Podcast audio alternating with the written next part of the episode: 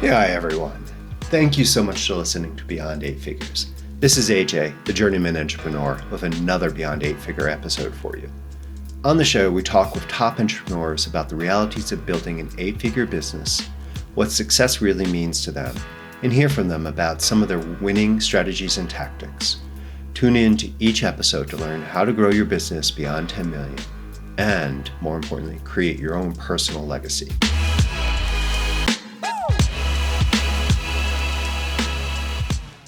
Hey everyone, welcome back to another episode. As always, please go to the site beyond8figures.com, sign up for a newsletter. You'll be the first to know about all the cool episodes we have coming up in the future. And we have some surprises. We've been really working on adding some additional content that really dives into different aspects of our own entrepreneurial journey. Plus, I am going to start sharing more of my own efforts. But hey, please just go and sign up and let us surprise you because there's some cool stuff coming. Speaking of cool things, today's guest, Dora Khalafi, is the co-founder and CEO of Imagi.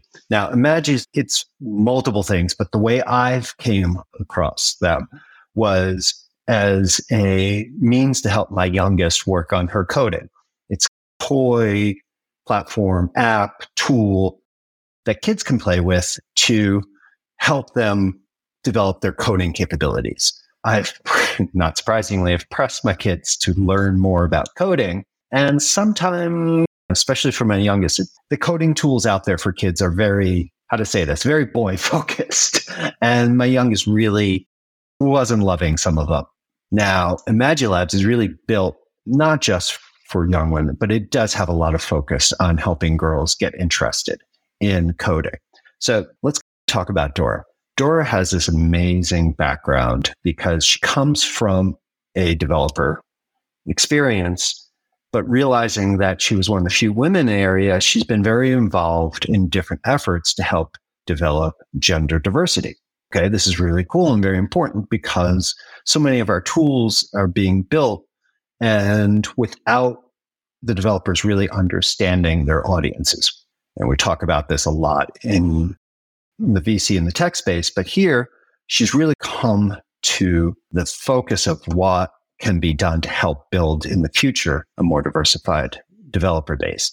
Now, what I really found interesting is she came up, she had this, and she's been actively involved in this through different types of spoke roles, working in different types of not just corporate roles, but also working on being activity leader, helping and starting groups that really were working towards this. Now, she realized along the way that not just working and t- helping other people come, but by developing a company, she could really create more impact. So becoming an entrepreneur. And she went through some wonderful programs like the Cartier Women's Initiative Fellowship to being all sorts of roles that then led her to found Imagilabs. Now, what I found so cool was here she is, she's building this amazing company. They are raising some really great funds. They have a great valuation. They're scaling, but they have some major issues in trying to figure out the marketplace and that lovely chicken and egg of where they go. Because while the toy for young kids is the basis, really they're focused on the educational market and how do they get involved and go deeper in it. So some of the things she'll talk about that I find really interesting, given that she frames her efforts to grow the company and where she's looking in the future is by being an impact entrepreneur. It is really interesting that she focuses on building a team that's going to hold her accountable. Not only will she be holding them accountable to achieving their goals, but they're also holding her accountable. Now, when you're hiring, that's that little bit of extra that I think some of us forget we focus on, I know I have, and in discussions with other people around their hiring needs, it really does come to, oh, can they do the work? Can they do this? Finding also that layer where they're going to be able to bring back in a constructive way. We're not talking about, like, oh, you didn't do that. We're really talking about finding constructive partners to work with. Really interesting how she frames this and something to think about as we go about building our own teams also how she's using entrepreneurship as this long term commitment. Like I said, she wants to be an impact entrepreneur. Imagi is just the beginning of this. It could be the long term commitment, or it could just be the first step. But she's committed to this mission of developing diversity. Now, the things she does and what she works on in her own capabilities then are more focused on the big picture, her overall capabilities as an entrepreneur to create this impact, to create this value. Just that little change in mindset, I think is really worthwhile. Also, how she talks about keeping herself balanced really by utilizing yoga. And that's something as I get older and I get cricketier and stiffer, I know I should be doing because the few times I actually do yoga, I'm like, wow, I feel so good. Why don't I do this more often? And then I say that again about a month later when I do it again. So I like how she talks about really bringing that into her overall effort and tying it then to her abilities and her focus on growing her own entrepreneurial impact. Now, really getting to, I think, what's an interesting part is how she is looking and pushing the team to look at the different markets.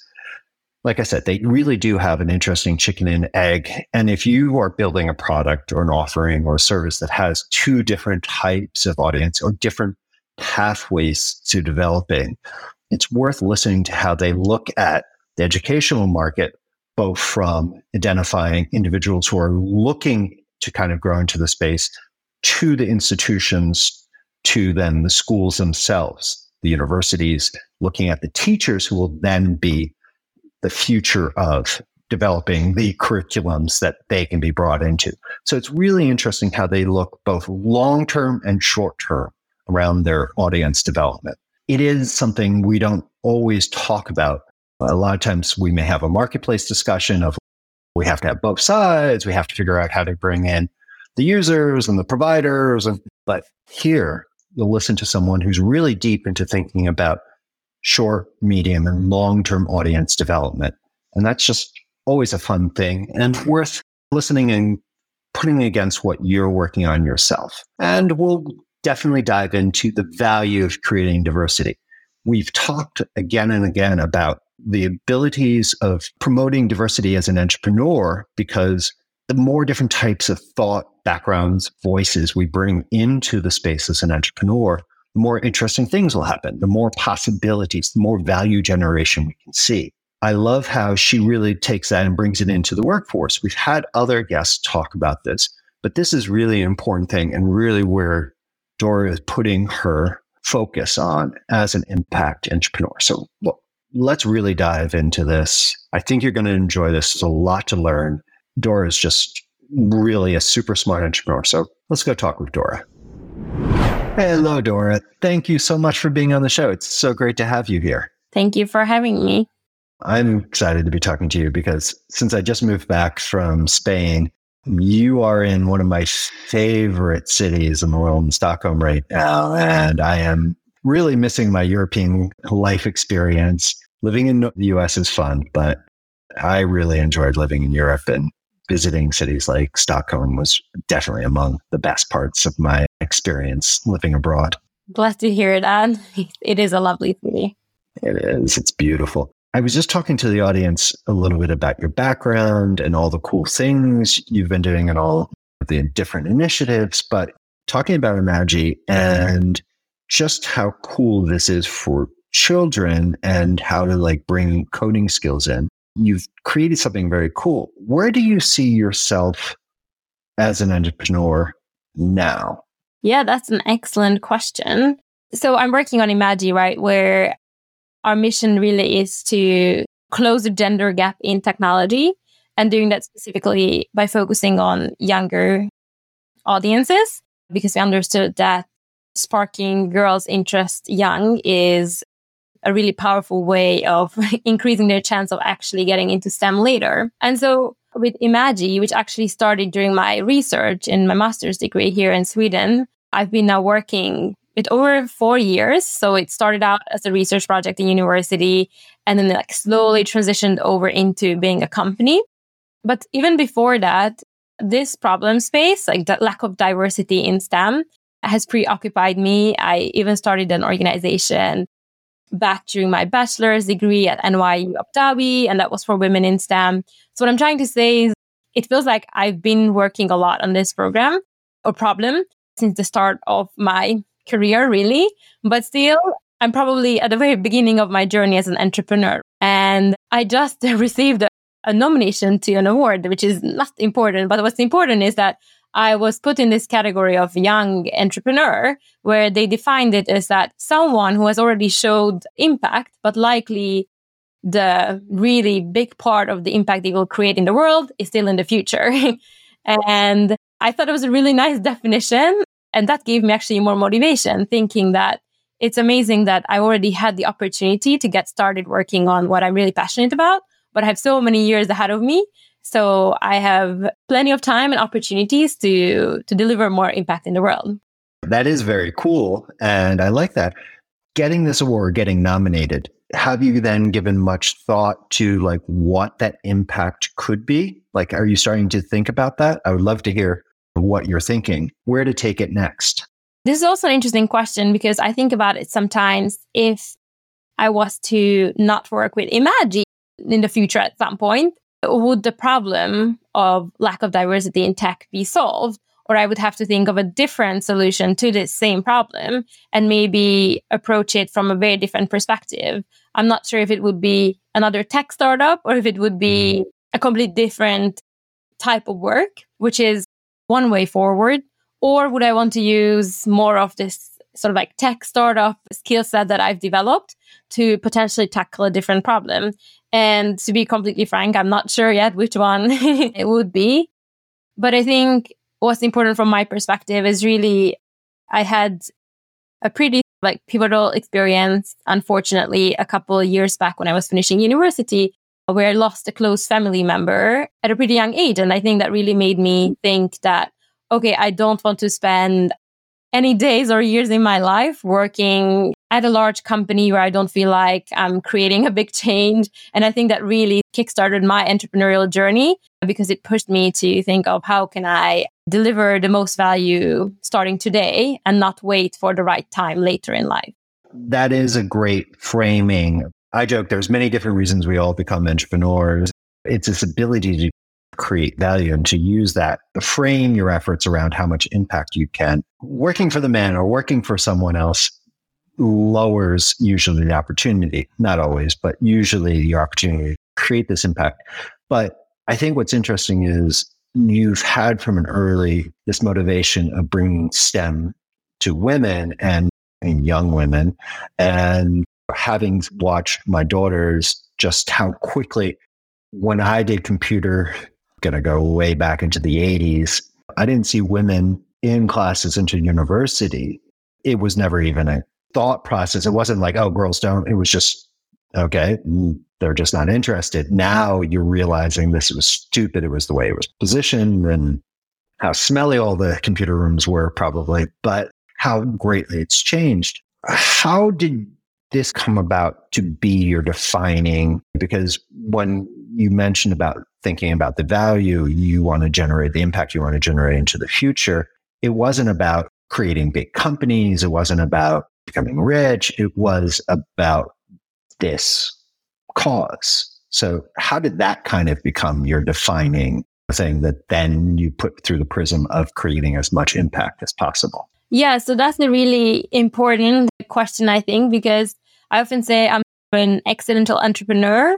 So, exactly as you're saying, my motivation wasn't to start a company and all of what comes with it flexibility, ownership. None of that was what I actively was thinking about for me it really started from the problem perspective.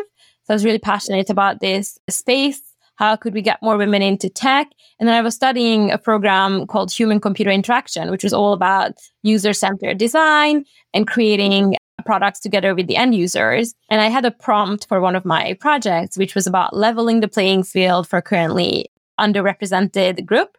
And that for me was like naturally, oh yeah, I should research how we could create a product for girls to get excited about coding.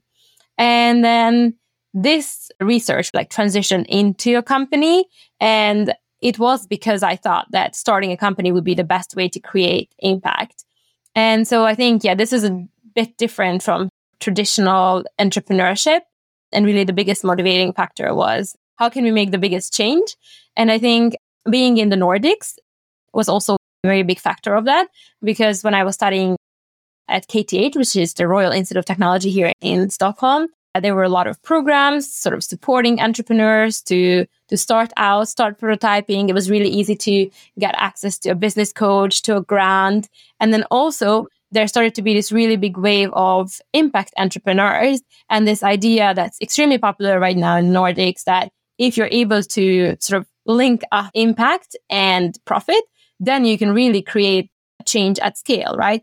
Because if you are constantly relying on donations, then you spend a big time on fundraising constantly. Whereas if you're able to create a sustainable business where impact and profit are linked, then you know you're set to to continue creating impact and ideally really scaling it. And I'm not saying that I've cracked this code yet, but this is the group that I'm feeling closely associated with and this belief. That is fascinating because it's almost like you were playing with a puzzle and you just decided that, oh, by utilizing entrepreneurism, I could actually solve this puzzle better versus, oh, I'm going to create a business. You approached it from the curiosity aspect and the means of doing it. That is really fascinating. It is true. As an American raised on the whole American dream, but oh, we create land of business and this and that. I always find it fascinating going to the Nordic countries, going to Finland, where there is such a higher per capita small business and startup culture. We have our Silicon Valleys, we have our New York City has its own startup culture, but the reality is it is not very widespread within the US yet. In the Nordic and in Finland, you do have that greater widespreadness of that culture. It's fun. it's fun. In working on this and looking at how to help you since you're defining your entrepreneurship as your ability to create impact, is there anything you work on either in the past or now that helps you be more deliberate in your ability to create this impact? Is there something you practice? Is there some way you work on your own ability to be an entrepreneur separate from running the business, which I know must be a little crazy, but what do you do to help you become a better entrepreneur? So there is one side of it, which is being an impact entrepreneur, or I guess you could call it social entrepreneur, but I like the expression impact entrepreneur. And I was lucky to be part of, I think, one of the best global networks for women impact entrepreneurs, which was the Cartier Women's Initiative. And during this program, I got mentorship. I was given the opportunity to do a mini MBA at INSEAD, which is the best business school in Europe, specifically focusing on impact entrepreneurship, where they brought together 40 women impact entrepreneurs and used our businesses as the actual case studies. So, like before, I also studied engineering and science. So I didn't really have this uh, business background at all. So I think having had the opportunity to learn about business and also surround myself with others who care about impact creation as well has been a really important component of making sure that I'm on track and also accountable for the impact that I've promised.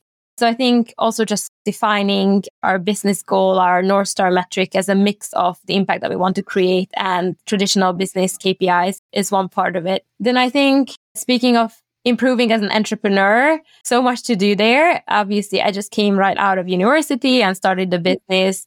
And so I think understanding that this was really a marathon and not just a sprint, giving myself the opportunity to make sure that I can stay motivated for years was really important. I'm actually a, a part time yoga teacher on the side. And I think practicing yoga and having to show up for my classes was also a big component of my mental health and balance in this journey. And then, of course, on top of that, just improving as a leader and improving as a startup founder. I've taken this very seriously. And I think this is important both from a motivation perspective and also from the perspective of actually building the business. When did you become a yoga teacher? How long ago? More than five years, five and a half. So before I started my business. I had a, a woman who used to work for me and was our head of data science back before I sold my agency. She went, became a yoga instructor just because she liked the discipline more so than just going to classes. And she still does classes and she's a senior executive at Twitter now.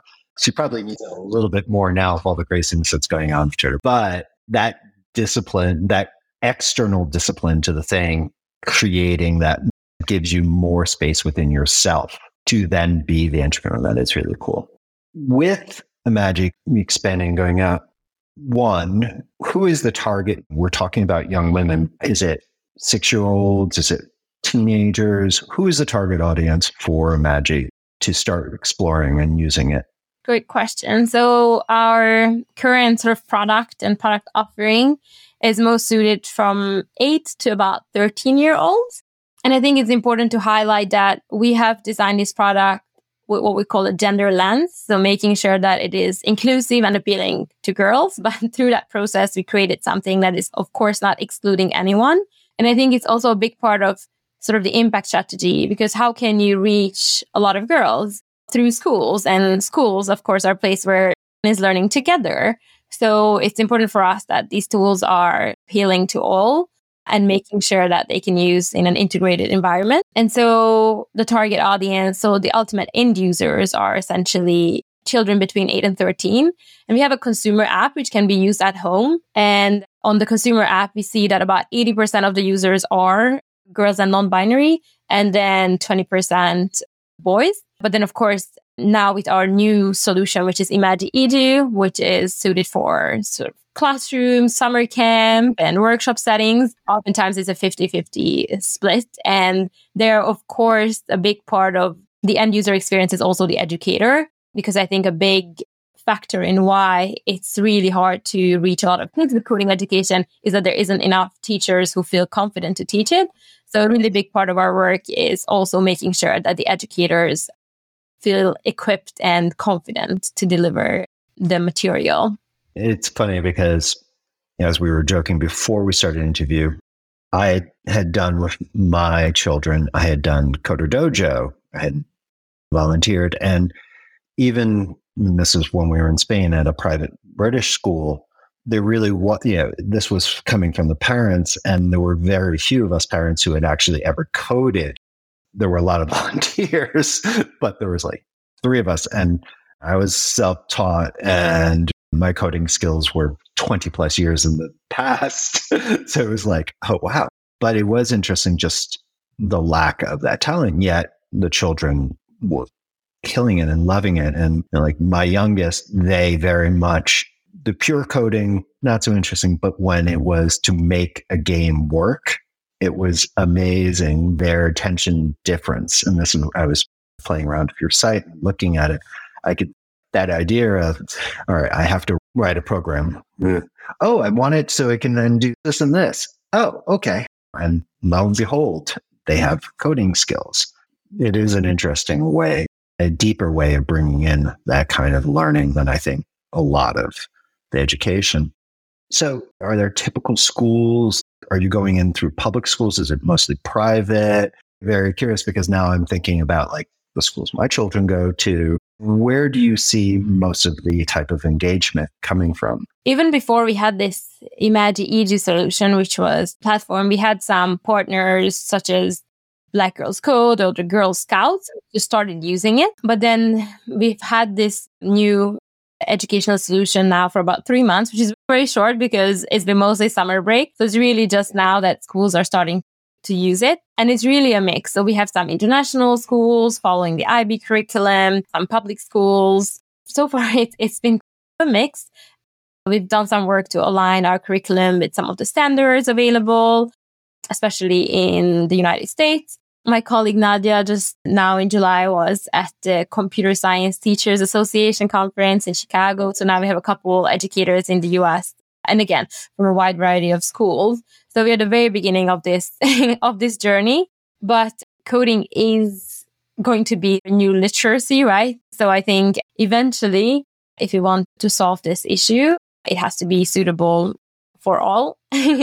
but of course, from a business perspective, right now we are happy that there are schools who have the autonomy to just decide to implement our tools. And then, of course, for scale, we will have to work with sort of districts and the larger decision makers to be able to more institutions.